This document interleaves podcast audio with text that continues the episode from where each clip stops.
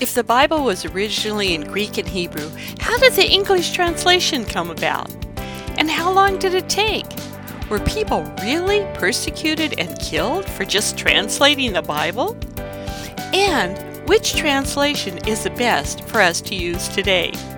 Hi, I'm Yvonne Pran from Bible 805, where you learn to know, trust, and apply the Bible.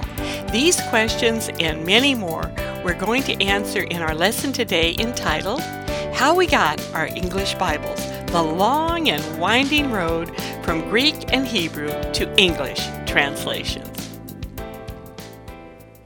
Now, here's where we are in our series on how we got our Bibles. Just to review, we've been looking at how we got the following parts of our Bibles by evaluating the oral history, the documentary evidence, the number of manuscripts, when they were written, and associated historical facts for each of these areas. First of all, for the Old Testament, we looked at why it's even in our Bible, why we can trust it, we looked at the early oral history and how important it was that Adam was still alive when Noah's father was born. Shem, Noah's son, was alive when Abram was born, and many associated facts and history and documents and all the things associated with that. Then we looked at the Apocrypha and why it's not in the Protestant Bibles, and very importantly, how it was related to the Septuagint, the Greek translation of the Old Testament. We also looked at the years in between the Testaments. We talked about what went on during these 400 so called silent years that really weren't silent at all. God was very much at work. This is when the Pharisees, the Sadducees, the different groups developed, and lots of things were going on to prepare for the birth of Jesus. Then we talked about the New Testament, why it is in all of our Bibles, and the absolutely extraordinary historical and textual support that we have for it. We also looked at the Gnostic Gospels and why they are not included in any of our Bibles. Then we talked about canonicity, why we have the books that we have in our Bibles today.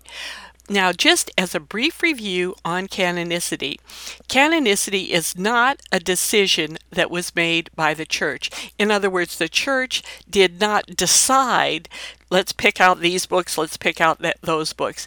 The church determined which books made up the Bible, but it's important to remember that in that process, the church discovered what God had already decided were the inspired books of Scripture.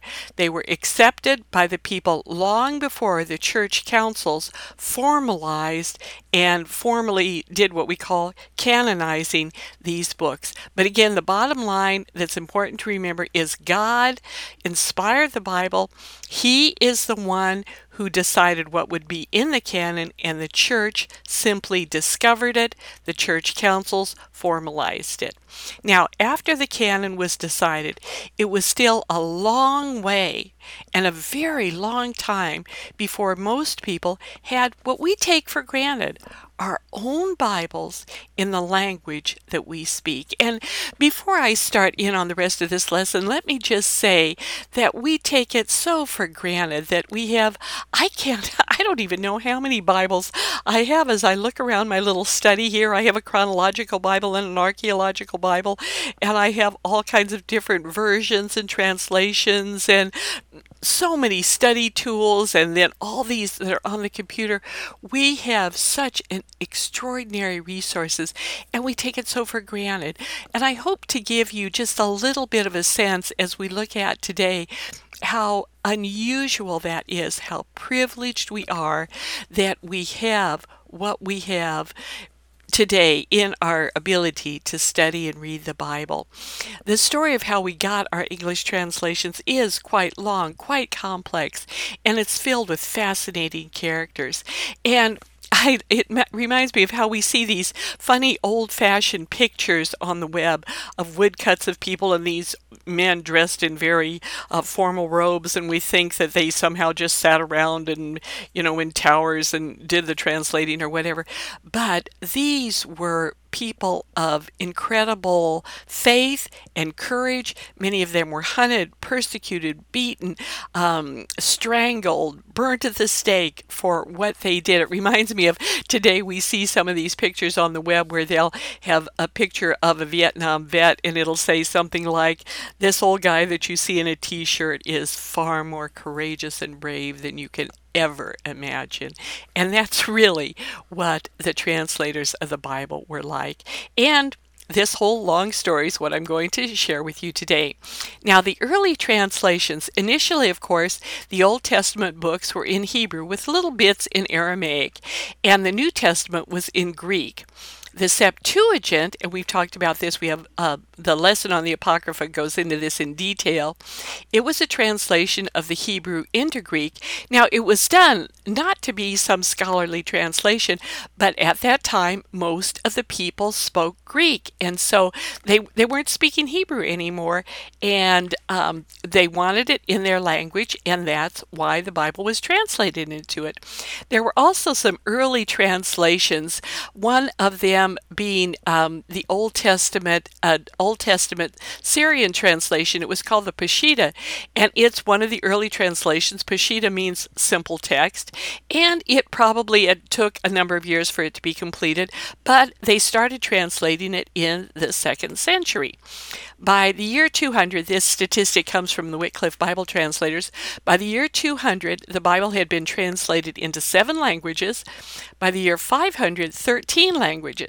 And these scattered translations, in effect, show how, how people wanted the Bible in their own language. But overall, the language that was accepted and spoken by most people was changing tremendously after the time of Christ because the world was now shifting to Latin. The majority of the known Western world at that time had been conquered by Rome. They conquered this huge area all the way from the Middle East, North Africa, up into England. And because, again, they were the conquering people, everybody was required to speak Latin. Also, Latin became the language that people, that dominated trade, that people needed to speak for the military, for education, for really all areas of life.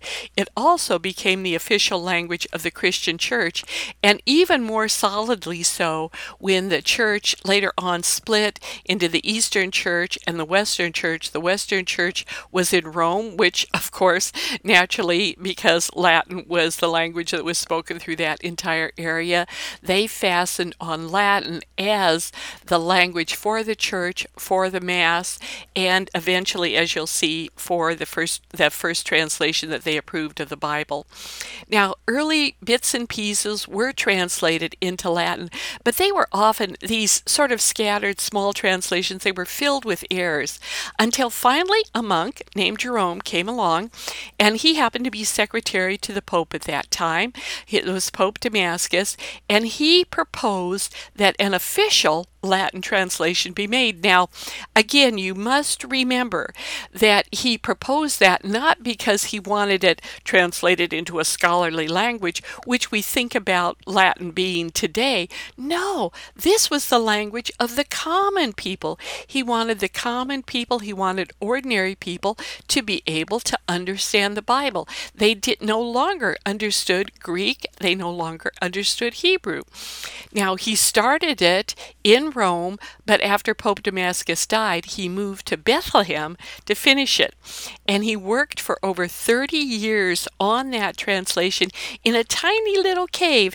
And it's really interesting. I, I was telling my Sunday school class how um, I have a very small study. I can almost reach, uh, it's a little bit wider, but I can almost reach the sides of my walls when I, I stretch out my arms. But, and I love it. I love my, my little tiny area where I do my work and and all of that. Well, Jerome I was in this little cave in Bethlehem, and it just happened to be right next to the cave of the Nativity. And a lot of people who visit it today don't even realize that on the other side of a door, um, when they look at the cave of the Nativity, was the cave that Jerome translated the Bible in. He also early on was buried there, but his bones have since been moved to Rome. Now, the result of Jerome's work was what was known as the Latin Vulgate. He began translating from the Septuagint, but he found a lot of errors in it, and also he didn't like it that the Apocrypha was in there. He goes, "This is no, this isn't right. It shouldn't be there." Um, Josephus didn't want it there. It obviously isn't the same as the canonical books of the Old Testament, and so he went back to the original Hebrew, and he then did his translation of the Old Testament from the original Hebrew, and he strongly objected against the Apocrypha being included in his translation, but the Pope insisted on it and it was put in there. But he wrote down and recorded many of his objections to it. However, Overall, the Vulgate was an excellent translation made from the Hebrew and Greek, and it set the standard for quality translations from then on to go back to the original languages. By design, it was also very easy to read and understand. Jerome wanted anybody to be able to read it, to understand it. Vulgate, the Latin, when we talk, say Latin Vulgate, that sounds again so scholarly and all, but it isn't. The term Vulgate actually is the term vulgar, meaning the common language. It was a translation for the common people. It was very, very popular, and it also happened to be the translation that was printed in the first Gutenberg Bible. And it remained actually one of the most popular Bibles well into the 20th century. Now, one challenge, though, that Jerome put in there that uh, I kind of wish he hadn't, but he really didn't have much of a choice at the time, and that was in the order of the the order that he put the books in. It was not chronological. Jerome followed both the Old Testament organization and the organization of the Septuagint, where the books of the Bible, the books of the Old Testament, were organized by type or genre. In other words, they were organized by the books of the law Genesis, Exodus, Leviticus, Numbers, and Deuteronomy, then history, Chronicles, Kings, etc., poetry, Psalms, Proverbs, etc., and then the prophets. So, this is the order that um, the Septuagint had. This is the order of the Hebrew Bibles. This is the order of the Latin Vulgate. He used then a similar one. He was the first one to organize the books of the New Testament Testament. So he followed the same reasoning, putting them also in categories. First, the historical books, the Gospels and Acts. Then come the letters, the epistles. First, those from Paul, then those written by other writers, and Revelation at the end. Or, if we lump them into large categories, he had history, letters, and then prophecy. Now, keep in mind, though, at the time, many people knew the history of the Bible. They knew when certain prophets spoke, they knew what fit in where. Sadly, many people today have lost that. And so that's why we're going to be, next year, I'm going to be going through, I've done this before, but I'm going to go into even more detail and I've rearranged things just a little bit. In Bible 805, starting in 2023, we're going to go through the Bible in, in a year in chronological order. And if you haven't done that before, I cannot encourage you enough to, um, whatever channel you decide to go through, whether it's my podcast, the videos, the blogs, whatever it is, to follow along with us next year as we go through the Bible in chronological order. I absolutely guarantee that it will change your life. It will change how you view the Bible when you see actually the order that things happened in. Now, just a little bit more about the organization of of the Bible before we talk about some of the people who were involved in translating it. Chapter this is super important. Chapters and verses were not in the originals.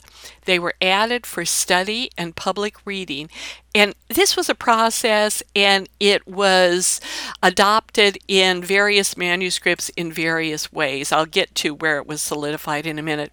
But the chapter divisions that were mostly used were developed by a man named Stephen Langton. He was an Archbishop of Canterbury, and that took place around 1227. Uh, the Wycliffe Bible of 1382 used these chapter patterns, and many of, and really actually all since then, continue to use this.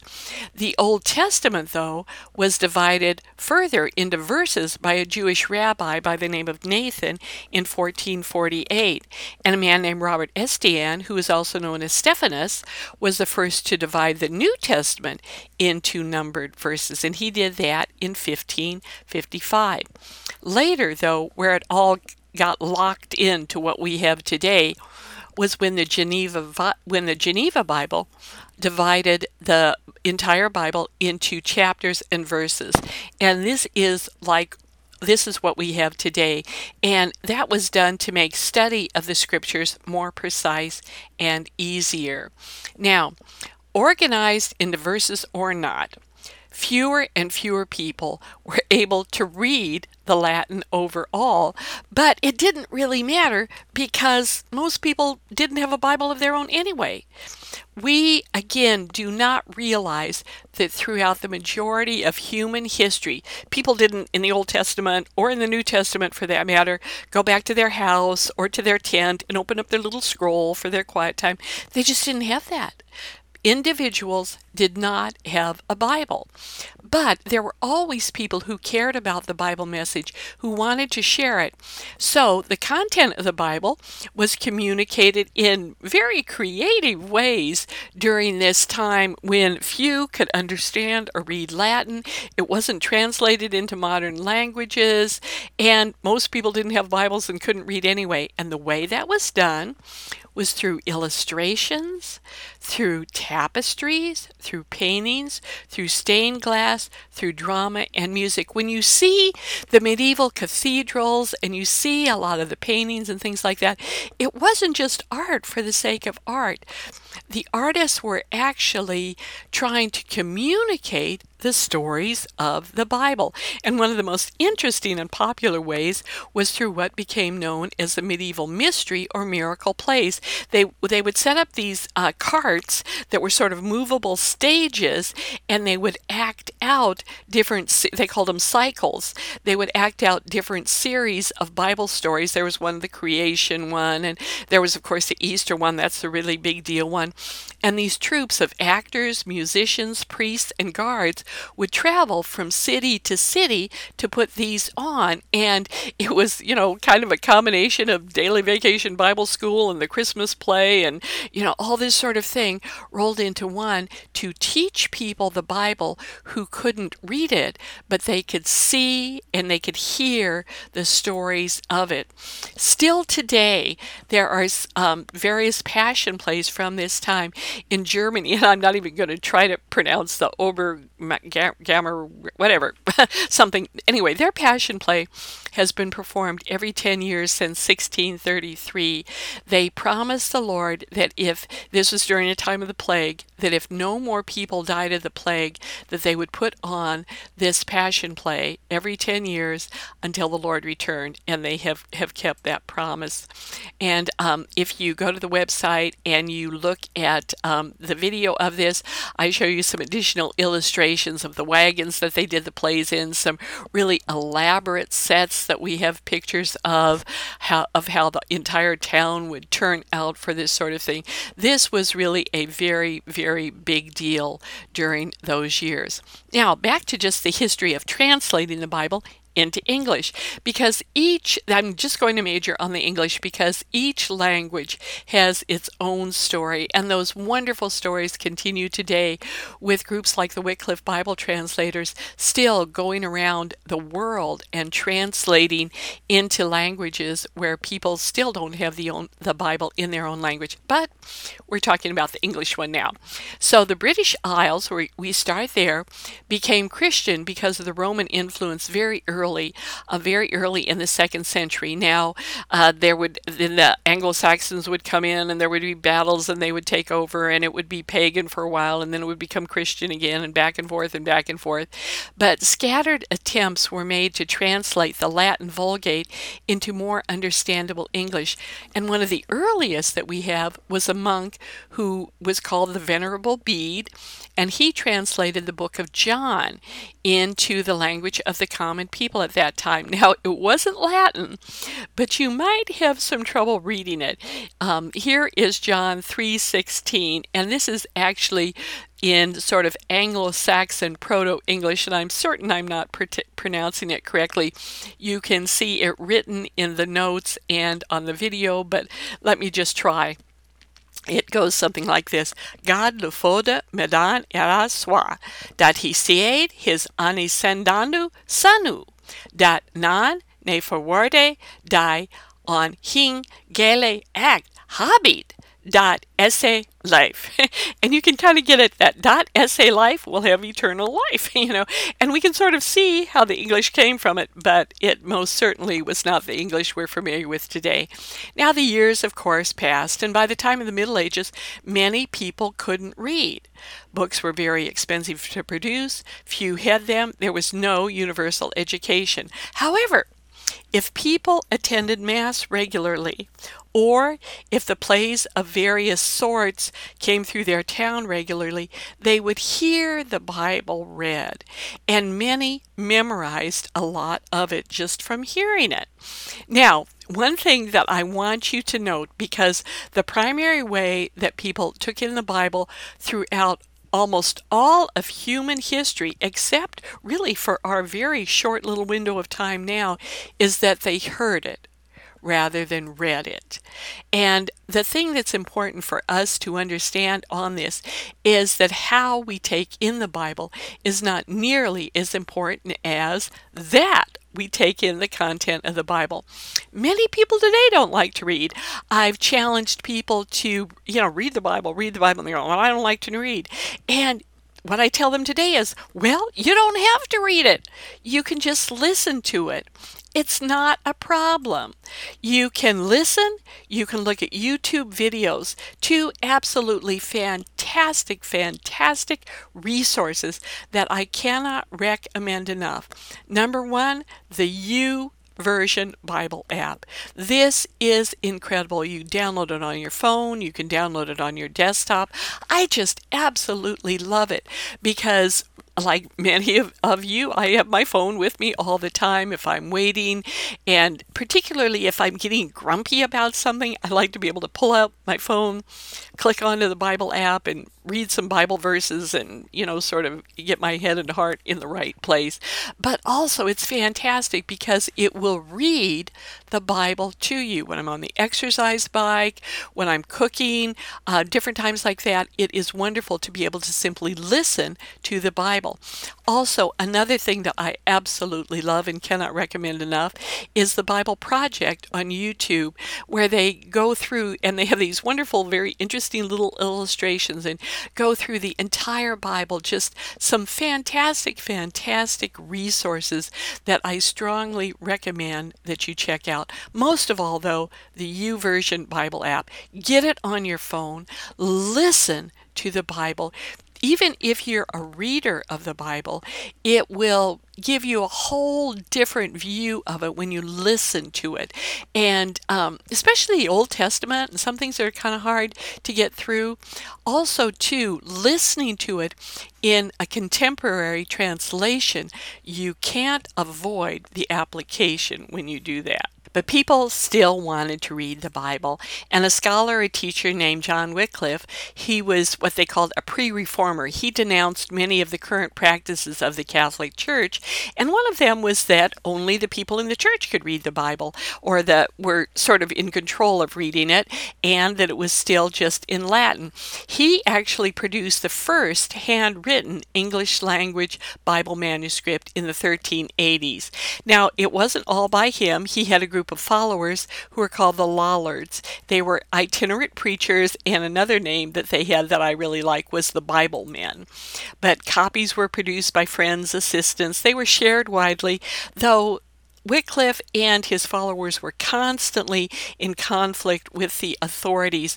Wycliffe managed to die of natural causes, but many of his followers were killed, burned at the stake, because the authorities did not want the common people to have the Bible. Now, his translation was in Middle English, not modern, but it is a lot easier to read than, remember, the translation of the Venerable Bede. The Latin Vulgate, um, he translated from that, and uh, his translation of "And God said, Let there be light" is uh, "And God said, Litst be mod," and Litst was mod. In other words, uh, God said, well let there be light and it was made. John 3.16 in his english is for god so loved so the world that he gave his own begotten son that ach man that believeth in him perisheth not but have everlasting life. So and I'm sure I mispronounced that, but as you can tell, and you can read it again online or in the notes, that it's a lot closer to what we have today. Now, even though he did die of natural causes, it's kind of interesting. Later, after his death, he was declared a heretic for his work. His bones were dug up and burned and thrown into the river. But of course, he did become a modern hero of biblical translation, and he is, of course, the namesake for the uh, Wycliffe Bible translators today. Now, though not a translation, a very important development at the time was Johann Gutenberg invented the printing press in the 1450s. And the first book, as many of you know, ever to be printed was a Latin language Bible, the Vulgate. It was printed in Mainz, Germany. Now, the printing, of course, greatly increased the distribution of the Bible. It reduced the cost. Printing was designed, though it's kind of interesting how um, even when a new technology comes along, they want to go back to the older technology. The printing is, to us, rather hard to read. It's in what's called black letter type, and it, um, Gutenberg did that because he wanted it to resemble a written manuscript. You know, printing was kind of suspect at first, but um, he had the the black parts of the manuscript printed, and then they still did the hand illumination of many of the Bibles, but it greatly greatly, greatly increased the distribution of the Bibles.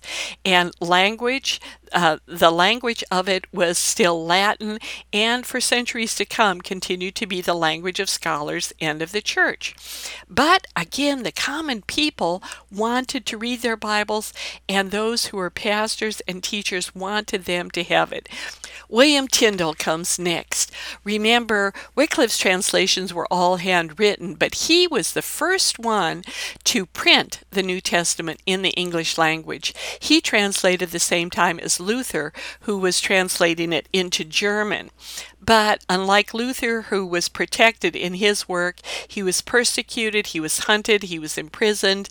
Finally, he was strangled at the stake and then burned. And eh, he lived just really a horrible life of struggle, of fighting, of hiding, of running, of smuggling Bibles. And his dying words were, Lord, open the King of England's eyes even though he had such a difficult life and a di- you know when he was in between running and translating and hiding all this kind of stuff he was an absolutely excellent writer. He was a beautiful writer an excellent translator. And his wording the terms that he came up with what he translated from the original this continued to be used in successive versions. And many of the sayings that have come into our language today come from him. For example, here's some of the phrases from Tyndale that went into the King James Version and, of course, into modern common speech today. Here are some of them Give up the ghost, the powers that be, my brother's keeper, the salt of the earth, fight the good fight, and a law unto themselves. All of these were the way Tyndale translated the original languages. Now, the King James Bible used much of his wording and his work. The King James Bible is not a complete translation from the original Greek and Hebrew. It borrowed heavily from Tyndale and some other translations and scholars, but primarily from Tyndale. So the words that we read, the phrases that we read in it, came from him. Now, his followers continued his work, and the first complete English Bible was printed in 1535, and it's known as the Coverdale Bible. Now, then in 1535, also, the Great Bible was the first authorized version of the Bible in English. It was authorized by King Henry VIII, and it was to be read aloud in the church services of the Church of England. It was prepared by Miles Coverdale, working under the commission of Thomas Lord Cromwell, secretary to Henry VIII. In 1538, Cromwell also directed the clergy to provide one book of the Bible, the largest volume in English, and have the same set up in some convenient place within the said church that ye have care of, whereas your parishioners may most commodiously resort to the same and read it. So basically, what they did, and this was really exciting for people, is they made all these copies of the Great Bible, and it was a big Bible, and they had they distributed them in churches now because they didn't want anybody walking off with them. These were often chained uh, to the church, and we have reprints of um, we have reprints and images of people sort of sitting around and, and unfortunately I couldn't find one that wasn't copyrighted but we have some marvelous images of people sitting around listening to God's word being read. Someone would stand up and read and people would gather in the church to hear it. Sadly this did not last and they decided um, sometime after that that it was again illegal to read these, and we have uh, the Queen Bloody Mary coming in who persecuted the people who read the Bible. But during this time, we have some absolutely fantastic stories how these different groups would read and hear it. And there was one woman during this time, her name was Annie Askew, and history shows her shows us a number of pictures of her. She actually was was quite well known as a martyr, but uh, one of the early pictures is of her sitting in the church listening to the Bible being read. But she did a lot more than listened. She memorized much of what she heard, and then she began preaching to all who would listen. She was a very staunch reformer, a staunch Protestant, um, taught, told people that they needed to know God's Word. This is what they needed to do to be saved. Um, really preached against the uh, governing church at the time. And when the, the government overall reversed their permission and encouragement for people to read, and they began prosecuting, uh, persecuting Protestants, she continued to be a very outspoken preacher. Sadly, she was arrested, and not only was she arrested, but it had become illegal to meet in little Bible study groups, and so she was pressured to tell who was studying the Bible with her. But she knew if she gave away their names that they would be arrested and perhaps burnt at the stake. And so she refused. And because she refused, she was horribly tortured. She was tortured on the rack, and she's the only woman, actually, that history tells us from that time who was treated in this way. Her hips and her arms were pulled out of joint, and she was in absolutely horrible pain, but she never gave in. She refused to recant her beliefs, she refused to name those who studied with her, and because of that, she was condemned to be burnt at the stake. Now, over a month later, and I can't even imagine. I've had two hips replaced with hip surgery, but I had tons of medication and, you know, all that kind of thing. And I still know the pain that I've gone through. But uh, it over a month later, she was burnt at the stake, but her body was so broken from the torture that she had received that they had to carry her to the stake to burn her, and her body was, uh, she was propped up on a chair so that she could be burnt. And still, before her death, they challenged her to recant. And instead of that, she cried out, I came not thither to deny my Lord and Master. She would not recant. The fire was lit, but a supporter of her and the people that she was being burned with threw gunpowder into the flames, and that exploded and quickly ended her life. When I heard her story and read her story, I have to admit, I thought, oh my goodness, you know, I, I felt so bad because I, I think of how sometimes, you know, I just haven't felt like going to Bible study. I just, you know, I was busy this week or I didn't feel like doing this or didn't feel like doing that. And so I, I did my own thing rather than studying the Bible or going to a study or church or something. And when I look back and see the extraordinary sacrifices and what people went through to give us our Bible today to be able to read and share God's Word. It makes me realize and thank God so much for the privileges that we have today. Now, other Protestants who were persecuted left England, um, and they are the ones that produced the Geneva Bible. And the Geneva Bible was actually produced 51 years before the King James Bible. It was translated, though, in Europe by persecuted English Protestants, including Miles Coverdale, John Foxe and William Whittingham, who happened to be the brother in law of John Calvin, who, by the way, said, Come on over to Geneva, it's safe over here. And many of them fled to Geneva at that time because this was during the reign of the woman who is called Bloody Mary, who killed or burned over 300 Protestants. She wanted to destroy the Protestant Revolution. She wanted everything to just go back to the way it had been. She did not want people to read the Bible in their their own language, and needless to say, she died, but the Reformation did not. Now, the Geneva Bible that they translated, it was a Bible of many firsts. It was the first Bible to use cross references, and it was the first Bible to use the verses and chapter divisions that we have today. And it was done this way for easy reference and memorization. It was the first English Bible to translate the Old Testament directly out out of the Hebrew. It was the first to be printed in Roman rather than Gothic type for really easy reading, and you can look at it today. And it's well, it's not really terribly easy to read, but it's it's it's readable. It was the first English Bible published for the common man, and it was the first study Bible.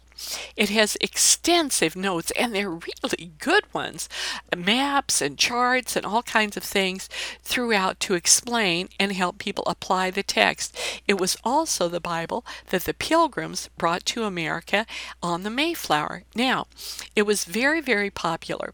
Shakespeare, William Cromwell, John Knox, John Donne, and John Bunyan, the author of Pilgrim's Progress, all quoted from the Geneva Bible. It became the Bible of choice for over a hundred years of English speaking Protestant Christians. As I said earlier, it was the first Bible taken to America and it was the Bible of the Puritans and the Pilgrims. Now, it's been reprinted continuously and it's still popular today in many versions. And I think it's interesting because it seems to be becoming more popular again. But be careful if you consider getting a copy of them. You can buy a facsimile, uh, uh, ones that j- is just basically pictures taken of the 1599 translation. Now, I did that recently, and I kind of wish I wouldn't have because it's really, really hard to read. I have it, and it's it's sort of a treasure and for interest, but much, much better. And I actually have this on order right now. Is um, a version that has the notes printed in below the regular type and it's printed just like a modern study Bible. This is a version by the Tolle Lege Press and it's available through Amazon. And um, I, I, I'm excited to get that. I'll let you, I'll give you a review of it on the Bible 805 website when I get it and have a chance to look it over. The Kindle version, I got that also, checking that out, but I do not recommend that because they intersperse the notes within the text and so it's it's kind of hard to read well to differentiate between what's notes and what's actual bible text if you are a long long time student of the bible you know the bible well uh, might be useful for that but i would definitely not give it to someone who is not familiar with the bible because it can be very very confusing.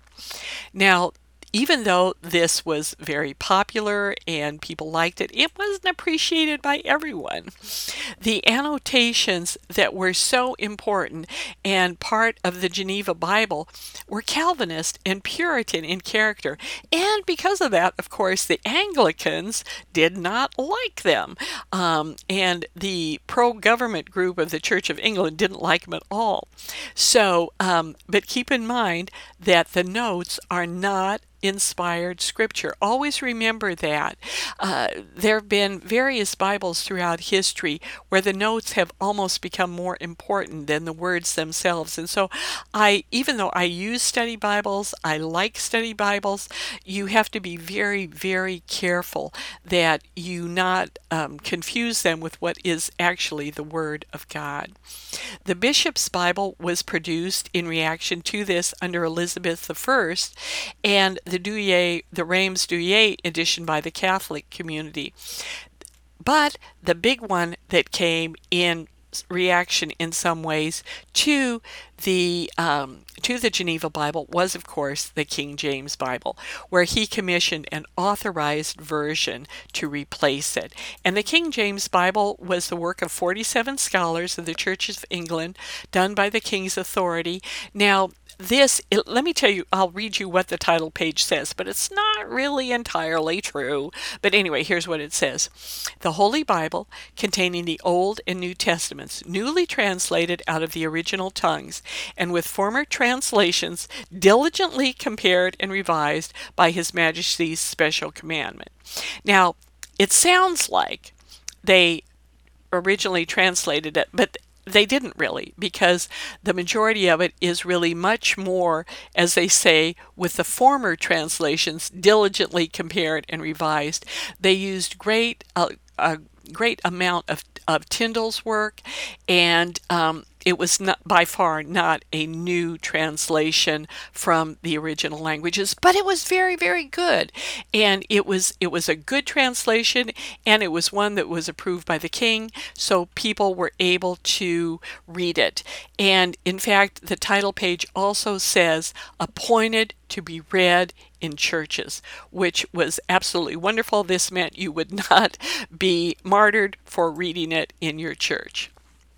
Let me summarize the progression of, of, translations after the King James Version.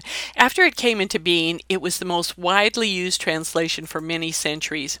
Though it was written in the same style of English that Shakespeare wrote in, people accepted it and they thought that maybe it was sort of a more spiritual way to talk about God, which is really funny because it really wasn't. Um, at the time, it was the way everybody spoke.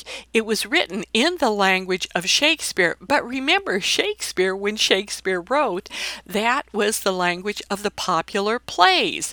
And that's how everybody talked. And again, we tend to think of it as very highfalutin or very spiritual or very scholarly or whatever.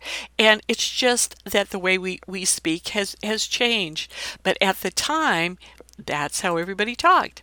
In the late 1800s, though, as time went on, there was an explosion of discoveries of ancient texts, and not only of ancient texts, we have the uh, Codex Sinaiticus and Vaticanus, and go back to the lessons that I have on those.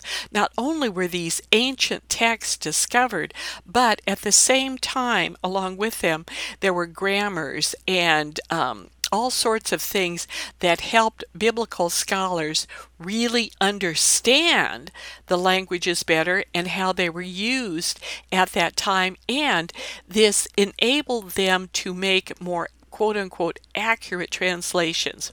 Also, in 1947 was the discovery of the Dead Sea Scrolls that confirmed the accuracy of the translations that we have. And this is so important, and the reason is it refuted the claims that many people have made over the centuries of that the constant recopying and translating of scriptures changed them, and that because of that, a new Bible, a new revelation was needed.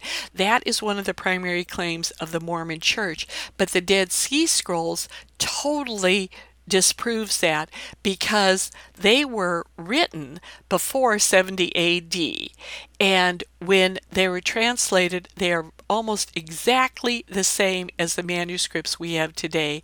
So, what they've shown us is that we have this incredibly accurate line of transmission of scriptures. So if anybody says, well, it's been recopied and recopied and recopied, and you, you don't even know what the original was.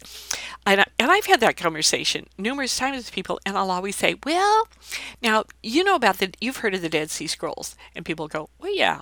And I go, you want to know why they were important? And they'll go, well, why why is that? And I go, because these were written, and we know with all sorts of archaeological evidence that they were written before 70 AD when they discovered them and they compared them for example, Hebrew manuscript with Hebrew manuscript that we have today, they're almost exactly, with a few maybe minor uh, spelling errors, exactly the same. The scriptures that we have have not changed. And again, you don't have to believe that it's inspired or it's divine or whatever, but you do need to be historically, textually honest and say we do have the same scriptures that the early church had. Now, the translation results from these discoveries. This is kind of interesting as I was thinking about it. The Revised Version, the American Standard Version, the NIV, and the New King James made a really big deal about how they were more accurate translations. And that was rightly so because we had newer newer manuscripts well older manuscripts had newly come to light and all these grammars and lexicons and also so all of these translations really were much much more accurate than for example, the Old King James. But it's important to remember that although they might be more accurate, it's just little things that were different. No major doctrines have been altered in any way or were different in any way. Nothing about the character of our God, the sinfulness of man, or the life, death, and resurrection of our Lord Jesus. And some people I've got I've heard people get oh just so uptight. Well, you've got to use this translation because this is this is exactly what you know what it's the best one. Well, you know, somehow the church managed to make it through all of these centuries without, you know, the most accurate whatever. Not that that isn't important, but also it's interesting there were again there were all these translations that were made really focusing on accuracy accuracy exactness etc but there's been another translation movement that really followed the original writings themselves, sort of the spirit of both the original writings themselves, the Septuagint, Jerome, and many of the early translators, and that is wanting the scriptures to be in more understandable language. The Living Bible, Phillips, the message, they're all examples of that approach. Remember, the Greek of the New Testament was koine, it wasn't classical, it was for the common people. And the goal of the historical translators, even though some of their work seems very old fashioned to us and very sort of super spiritual from the past, it wasn't when it was first translated, the goal of the historical translators was always to get the Bible into the language of the people. And there's a really good chart on this. It's on my website on Bible805.com. I'm sorry I can't include it in the video because I couldn't find a copyright free illustration of it, but I can use it for teaching purposes on my website, so I have it there if you want to look at it. And one more note that's why I am such a strong supporter and promoter of various online resources, things like the YouVersion Bible version, because being able to listen to or to access the Bible on your phone is so wonderful today. That is truly a heritage of the early translators, of even the early writers, to make God's Word accessible to God's people in the way that they will take it in. And now I want to just share a few thoughts of mine on translating and all the translations into all the different languages. Now, here are my premises that support my conclusions. Number one, God created language. Number two, God is eternal. Number three, God values His Word. Therefore, it seems to be that He knew the language that He would choose for originally recording His Word. But He also remember, is the creator of all of the languages that it would be translated into. And I don't think any of those are secondary to his plans. I don't think any of them are a diminishment, but facets of a jewel that enable us to understand more completely the thoughts of our God in a way that just one language doesn't do. In conclusion, people always ask, so, what is the best translation? My conclusion from studying so many of these, reading so many, is they're all good. In part, it depends on what you're looking for. Do you want a precise study? Do you want to know exactly what the historical words meant? Or are you looking primarily for application? I find, well, I do both. I love to do um, really in depth word studies and look at the Greek and look at the Hebrew and sometimes look at the Latin in between and just various things like that. I enjoy that. But I find it much more difficult to avoid actually applying a Bible verse when I listen to it or I'm reading a modern translation. There's something about the Living Bible and the message that just sort of smacks me upside of the head when I'm maybe listening to that and it tells me to do a certain thing. I can't, you might say, hide behind the old English or whatever. I much more clearly hear how I'm supposed to apply it in my own life. I do strongly recommend, though, reading a variety of translations. This is one of the best commentaries available. Again, think of them as facets of the jewel of God's Word. Different translators put it in different ways. We can see different different images of the truth. It's all the same truth, it's all the same core meaning, but we'll see things in a different way. The bottom line, though, and many people say this, and I I can't affirm it enough, is that the best translation is the one you will read, study, and apply to your life. But God continues to translate the Bible not only into words, but into our lives. And I want to close with this wonderful little saying. Many of you have heard it before, but think of it in terms of Bible translation. You are writing a gospel, a chapter each day, by the things that you do and the words that you say. People read what you write, distorted or true. What is the gospel according